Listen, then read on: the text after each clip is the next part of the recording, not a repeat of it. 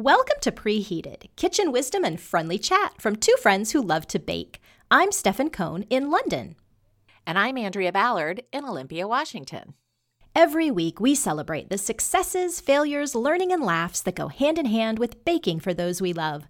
Back in November, we indulged our love of geometry while baking all things round.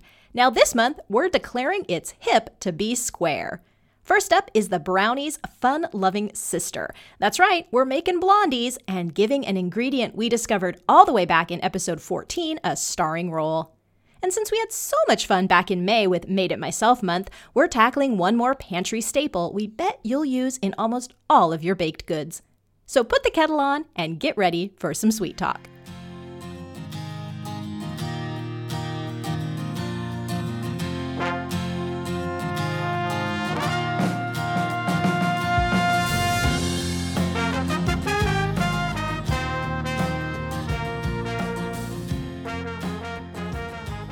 Stefan, do you recall back in episode 125, I mentioned that I was going to try and make some peanut butter cookies mm-hmm. for Father's Day, mm-hmm. and I might use a meat mallet? I do. It seemed very dramatic way to make the peanut butter cookies. Yeah.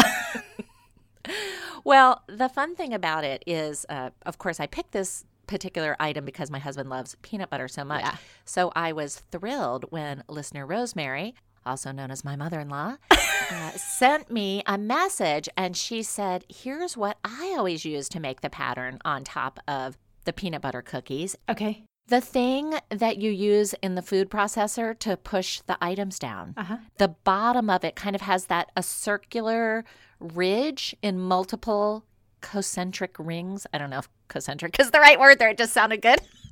Well, you're sounding very geometrical. You're already on theme. I so know. well done with that. Thank you. Yeah, I know exactly. The little pl- mine's plastic. Yes. The plunger thing. Yes. Yeah, it does. It has mine has like lines on it. Exactly. Yeah. So I thought that was such a clever tip. So I wanted to share that with our listeners. I also wanted to actually look up the name of that item because one thing I'm learning from my 13 year old is I don't know the names of many things. She loves to point this out to me. so, of course, I called it the food processor pusher thingy. Uh huh. Yeah. Uh, my mother in law just wisely sent me a photo of it. Yeah. So I saw the photo. I knew immediately what she was talking about, and I thought, I wonder, I wonder what the real name of that is. So can you guess? It's not plunger. That's what I call it. Yeah, I think plunger. It might be called with some brands, but with the Cuisinart specifically, and if you were to reorder the part, okay, pusher downer thinger, and it's not that, and it's not plunger. Gosh, I mean. you got me. It is close. And so I do want to give myself some credit. Okay. You know, often thinger and thingy are not used in product names. I don't know why. I've noticed that mm-hmm. myself. Yeah. Does it at least start with P? It does. Okay, well points yeah. points to us for that. Points for that. It is called the small pusher to differentiate it from the large pusher, which is the piece that it slides into the sleeve is kind of how I think of it. I actually have two food processors, and my one only has one pusher, and it has lines on the bottom. My big one has now what you are telling me is the large pusher and the small pusher. And you're right, the small pusher has rings. It's the small pusher with rings that listener Rosemary uses. So, but Rosemary, I would like to tell you that the small pusher with the lines would also work. And listeners, I am fascinated to know what other, you know, thrifty finds you have in your kitchen to create patterns on the top of yes. peanut butter or other cookies because I just had so much fun once she pointed that out to me, sort of looking around my kitchen at different things and thinking, "Oh, I could use that. I could use that."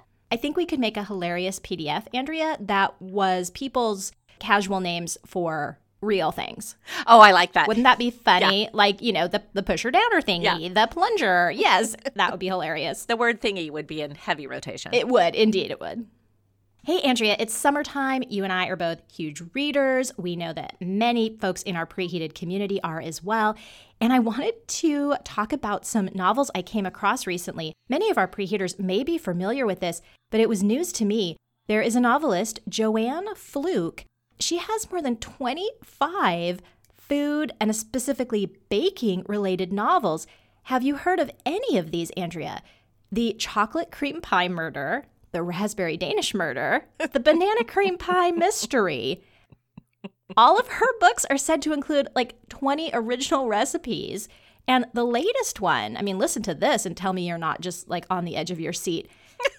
As a deadly mystery unfolds in Lake Eden, professional baker and amateur sleuth Hannah Swensen must dish out justice before someone takes a slice out of her. I can't wait to know more.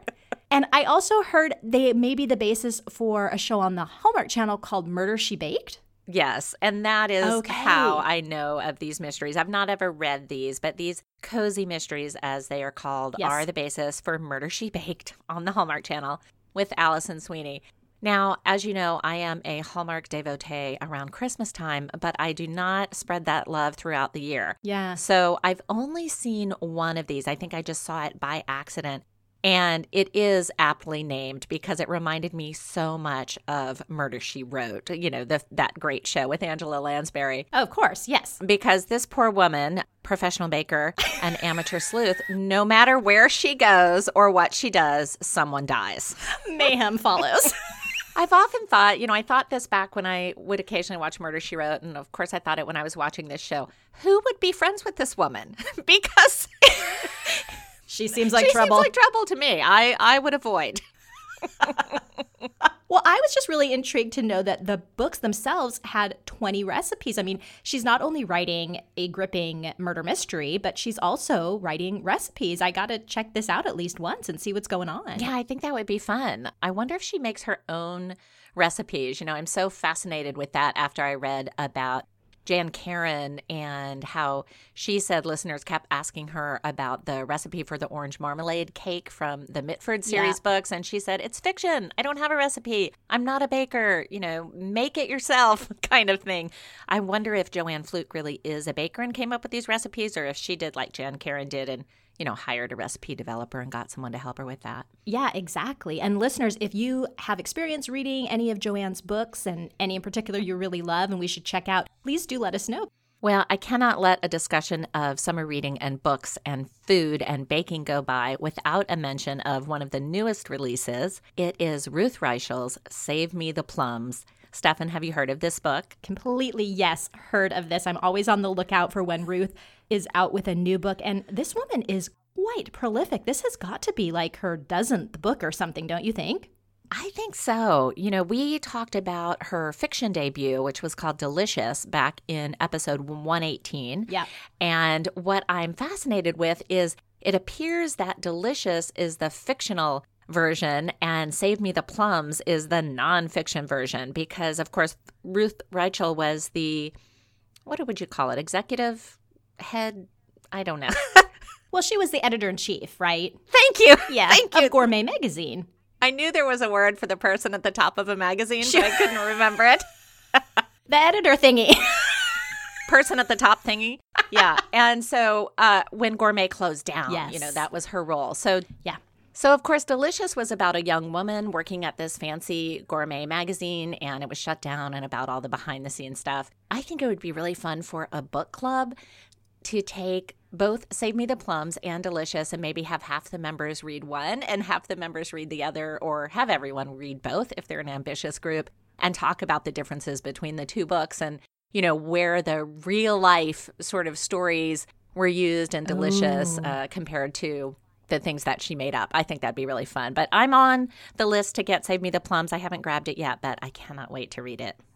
Yeah, if it holds like several of her other nonfictions, it will include some recipes. So you'll have to let us know because I dearly mm. love that about her memoirs. And of course, Garlic and Sapphire is one of her memoirs about being the New York Times food critic, is still one of my all time favorite food memoirs. So yeah, I'll have to check that out this summer. Yeah, me too. Ever since you introduced that one to me, I've got quite a few recipes I use from that particular Oh, book. yeah. Yeah, yeah. Yeah, it's really great.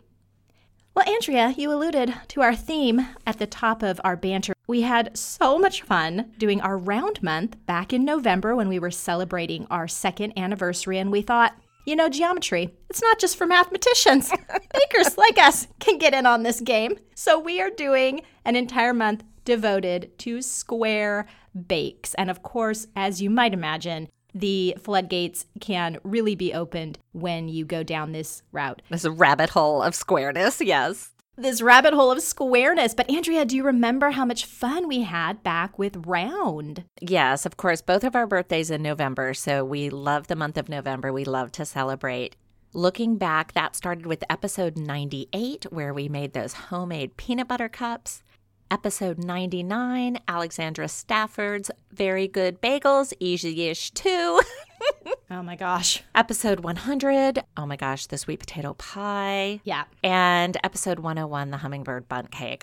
All of those wonderfully round items. I mean, even as I'm listing those four, I don't know that I could list a favorite because I love them all so much. No, we often have very delicious months, but looking back at that list of mm-hmm. that lineup, it would be incredibly hard to have that have been a blue ribbon month. I don't know what I would have done.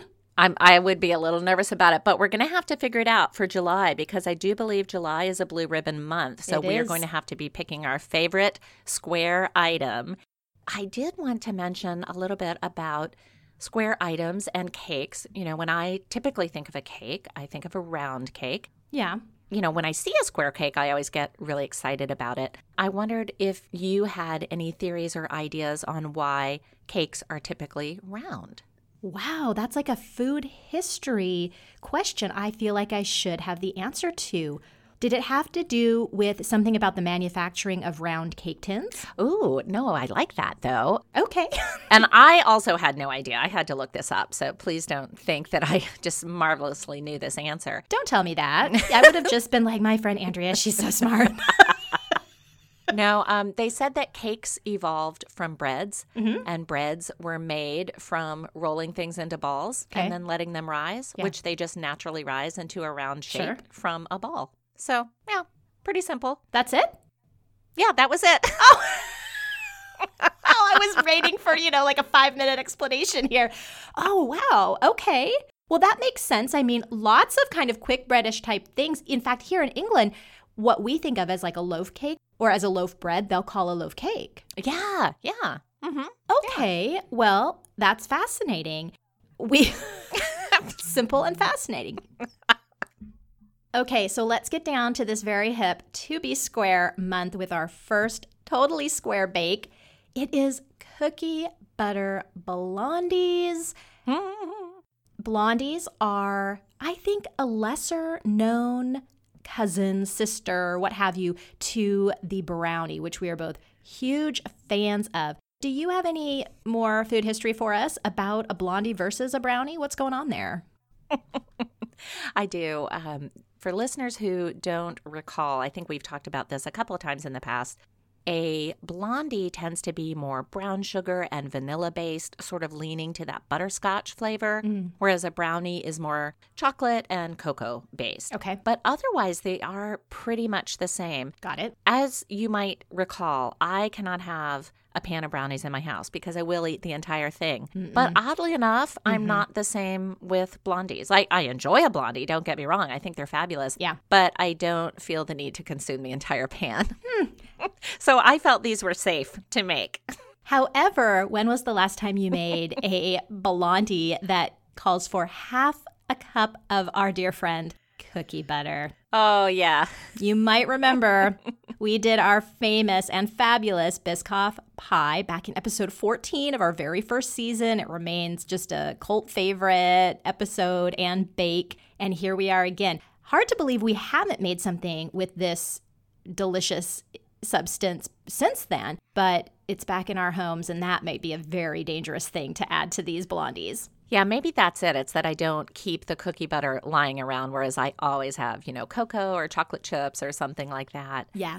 I did look up a little bit about cookie butter because I was just thinking about, you know, what you just mentioned the fact that we made that episode 14. Gosh, that must have been back late 2016, maybe early 2017. Yeah, I think it was for the first pie month. Okay. So it would have been February 2017. Okay. That's right. You know, you and I were both new to cookie butter at that point, and I think we had to right. run around and find it at different places. In fact, I was new to Biscoff. You might have been familiar to, with that, but I wasn't even familiar with the cookies. So, right. I really enjoyed an article I found in Bon Appetit from 2015 called The Rise of Cookie Butter in the United States.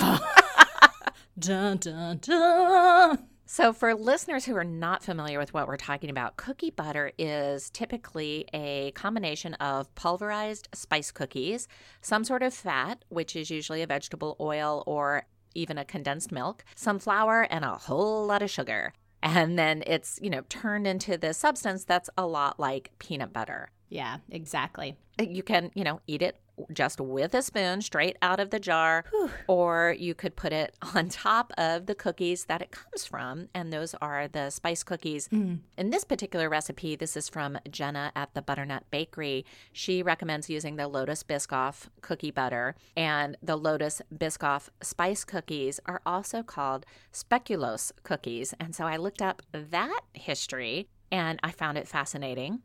So in Belgium, spice cookies are very famous. Yeah. And in fact, they're typically used all throughout the holiday season. Some people call them St. Nicholas cookies. Lotus, the company, partnered with Delta, the airlines, to start having those those spice cookies on their planes. Oh. But apparently speculoos was hard for us Americans to say. And so they rebranded the name to Biscoff with bis being short for biscuit or cookie, and cough being because they were serving it with coffee. Oh my goodness. Are you kidding me? yeah, I know. So I here it is. It's been what over two years. I've said Biscoff cookies a million times, and I never realized where that came from. So that is why Lotus named their Biscoff cookies Biscoff. And sounds like one more reason to fly Delta Airlines, as far as I'm concerned. and, you know, I fly Alaska Airlines a lot, and they also offer the speculoos cookies. Oh, so that's just maybe a new entry into the aviation world. Speculoos is taking over our air travel. Fantastic. I think so. I know, which I'm okay with. Yeah. You mentioned that the Biscoff cookie brand is what's called for in this recipe, but I have to say I've never seen another brand. I'm sure it might exist, but that's the one that's easily available here in London. The cookies, I know some people make them homemade. Loyal listener Lydia, I know, makes them. As far as the butter goes, I've only ever seen that brand. Have you seen others? Oh, yeah. Oh, you have? Okay. And I know why you haven't seen them because they're huge at Trader Joe's. My favorite grocery stores and not a place that you frequent. So okay, they have their own in-store oh sure brand. So it's just called Speculoos Cookie Butter, and they have both a creamy and a crunchy version. So I can highly recommend both of those. In this particular recipe, since it just calls for cookie butter, I use the creamy version, but I think the crunchy version would work too. You know, if you're a kind of person who likes nuts in your brownies, I think you might want to see if you can find the crunchy version. Yeah. In addition to that cookie butter, this is pretty straightforward. You have a half a cup of unsalted butter that you're going to melt, that cookie butter, half a cup, one cup of dark brown sugar, a quarter cup of granulated sugar, one egg plus one egg yolk, two teaspoons vanilla, a quarter teaspoon salt, one cup of all purpose flour, and then interestingly, a half cup of bread flour. Now, that and the fact that there's no leavening are two things that stuck out to me Bread flour has more protein, so it's a stronger flour or a stronger wheat that's being used there. So I'm thinking that adds some structure to what's otherwise a fairly gooey batter. She says it's when you're all said and done and you're pouring it into the pan, it's really going to be like a cookie dough. And dare we say, since you said more protein, that these might be a touch healthier than the traditional brownie? Mm, I'm in. I'll call it. Yes. Thank you. We just Excellent. did brownies for breakfast. Now we can say blondies for breakfast as well. so, aside from that, this looks pretty straightforward. You have a 350 degree Fahrenheit or 177 degrees Celsius oven. There's your 8 by 8 inch square baking pan per our theme. She says an electric mixer is optional, so I might try these by hand since, as you know, getting out my mixer involves also getting out my voltage adapter and this whole kind of very involved process. Well, and especially since she gives the warning in the instructions don't mix too much air in as these are dense and chewy. Yeah. Sometimes when I use my electric mixer, I sort of set it and forget it. And then I come back and go, ooh, I think I might have mixed too much. So I think I might try just doing it the old fashioned way in a big bowl with my whisk. You're baking for about 20 to 25 minutes until a toothpick is clean. And then importantly, you are leaving them in the pan to cool for about 30 minutes and then cutting them. She says into 12 or 9 pieces, depending on how hungry you are. I might say one piece. These sound pretty great to me. Yeah, I love I love that instruction as well. So I have never made a cookie butter, a blondie. Uh, you know, we have used the cookie butter a couple of times in our recipes. I just find that when it's in my pantry, I don't typically have enough to use in a recipe because it just sort of disappears, spoonful by spoonful, I think. I know. Yes. yeah, it's so great yeah. on mm-hmm. everything. Mm-hmm. It, if you haven't tried this product, it's a great entry point because you are making a great dish with it, but you will have some leftovers to give that a try. I am really looking forward to our first square bake, Andrea. Thanks again to Jenna at the Butternut Bakery blog. And remember, we will have a link to that recipe in the show notes for this episode, which is episode 131, on our website, preheatedpodcast.com. Well, Stefan, since we're talking about blondies being more vanilla based, I am wondering if you have noticed the price of vanilla extract in the stores lately. I just restocked, so I do. Uh, Nielsen Massey is a brand I purchased in the States that's also available here in the UK. And right now it's £5.50 for 60 mils. And that translates to about $7 for two ounces. It's actually a little cheaper than what I pay in the States for a comparable bottle, but it's still not a bargain buy. Yeah, I was recently in New Orleans and I splurged on some Ronald Reginald pure vanilla extract. It's made from prime bourbon Madagascar vanilla beans, and it was wait for it, $25 for eight ounces or one cup. Whew. Now you'll know why I'm interested in our next topic, which is making your own homemade extracts. and we can make more than just vanilla at home. I recall listener Valerie posted in our Facebook group during the holidays. She'd made some homemade vanilla and cinnamon extracts.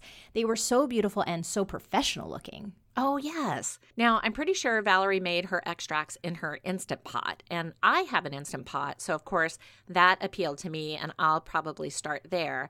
But don't worry, we'll also talk about how you can make your own extracts without an Instant Pot. Okay, good. I'm not sure I'm ready for another UK appliance purchase. Yeah, your voltage adapter is already pretty booked. Maxed out, yeah. well, don't worry, I've got you covered.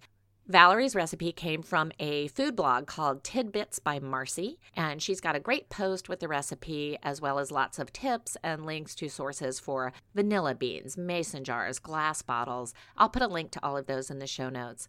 I found another one on a blog I like called Frieda Loves Bread. Ooh, Stefan loves bread. I know, right? Love that name. Yeah. So all of these recipes have basically the same premise. You take vanilla beans, vodka, and then use either time or pressure to extract the flavor.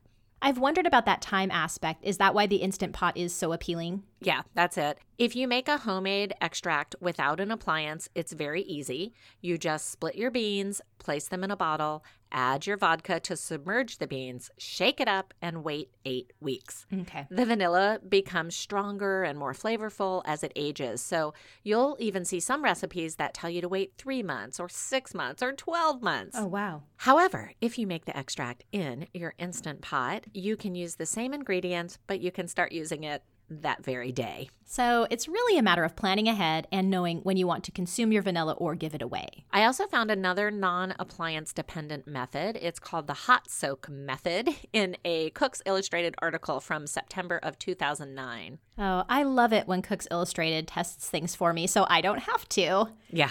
Since they published an article about it, I'm guessing they determined a hot soak is best. Actually, what is a hot soak? Well, I've never done it, but it looks like they heat the vodka before adding it to the vanilla beans. And it does appear that there's a spirited debate. Oh, we're wading into another food fight. The debate is about hot extraction versus cold extraction. And some people would say that the cold extraction process is more pure since the heat of the vodka can alter mm. some of the subtler flavors of the vanilla. And how many beans are we talking about, by the way? I know the beans aren't much cheaper than the extract to begin with. Yeah, sadly, you are right. I started exploring homemade extract as a money saving method, but I'm not sure it's actually going to work out that way for me. I've personally found the Costco five count Tahitian vanilla beans are 22. dollars mm hmm So that's almost $5 each. And a lot of the recipes say you need six to eight beans for each cup of vodka. So, Ooh, at that rate, it sounds like you're making extract for gifting, fun, and quality control, not a money saving technique. Yeah, I think that's true. Unless one of our listeners has a secret source for inexpensive vanilla beans, the cost of them is 10 times higher today than it was just a few years ago. I read about this a combination of the time consuming and laborious process for growing vanilla, extreme weather hitting areas like Madagascar, where 80% of the world's vanilla crops are grown, and consumers demanding all natural flavors, they're turning away from artificially flavored vanilla to natural vanilla. Which means demand really is outpacing supply. In the meantime, however, there are some other extracts you can make at home. So I know for me, lemon and mint are two on my list. And I've always wanted to make almond extract. The methods seem very similar, so this would be a really fun place to play around, I think. For lemon extract, you submerge one thinly sliced lemon into one and a half cups of vodka. And you don't have to use a top shelf vodka, but they do recommend you don't necessarily go with the cheapest one available. Okay. Maybe start with a mid range brand and go from there. Mint extract is two cups of washed and chopped mint submerged in four cups of vodka. And almond extract sounds like something I could just whip up from my pantry today. It's just 15 chopped almonds in one and a half cups of vodka. That's so easy and such a small amount of almonds. So I'm just mixing the ingredients in a bottle or a jar, giving them a shake, and forgetting about it. Kind of. Some recipes I saw still say it's a good idea to shake it once a week. Okay. And you definitely want to store your jars in a cool, dark place. After a month, go ahead and pop it open and taste it. And do I strain the beans or nuts out of the extract? You can, but you don't have to. The flavors and the colors will get deeper with time, and definitely do label your jars so you know what's in there. And speaking of jars, listener Valerie gave us another tip by including a link to the Specialty Bottling Company in Seattle. Oh, yeah. Talk about going down rabbit holes. That bottle website was fascinating to me. It looks like Valerie used the Blake bottle, which is amber colored, and that's important for light sensitive extracts like vanilla. Hmm. Then she added a fancy label and a wax seal to finish things off professionally. Well, you know I love to tackle my homemade canning projects in the summer, so I might add a few of these to my list. That way I'll have my fun holiday gifts all lined up and ready to go come fall and wintertime baking. Listeners, if you make homemade extracts, we'd love to hear about your experience and sources for ingredients. Drop us a note at hosts at preheatedpodcast.com or post in our Facebook group, Preheated.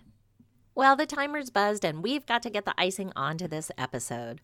We release new shows every Monday morning, and next week we'll see if those cookie butter blondies tempted me to bend my no brownies in the house rule.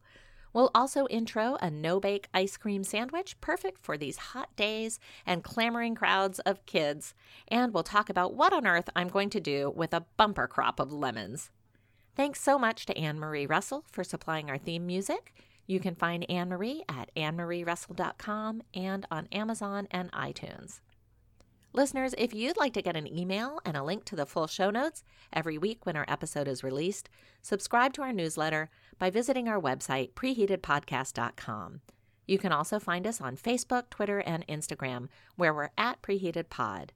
And if you like our show, please tell a friend and subscribe, and consider ranking and reviewing us on Apple Podcasts, Google Play, Spotify, Stitcher, or wherever you download our podcast. Until next time, I'm Andrea Ballard in Olympia, Washington. And I'm Stefan Cohn in London. Thanks for listening and sweet dreams.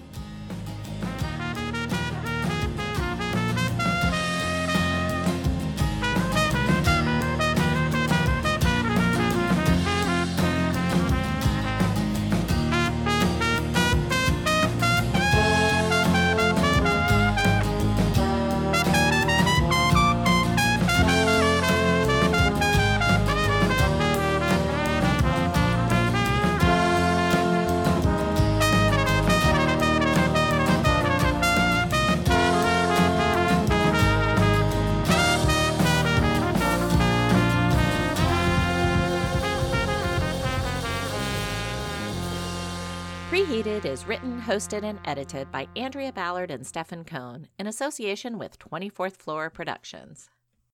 Did you want to add something else there? No. Okay.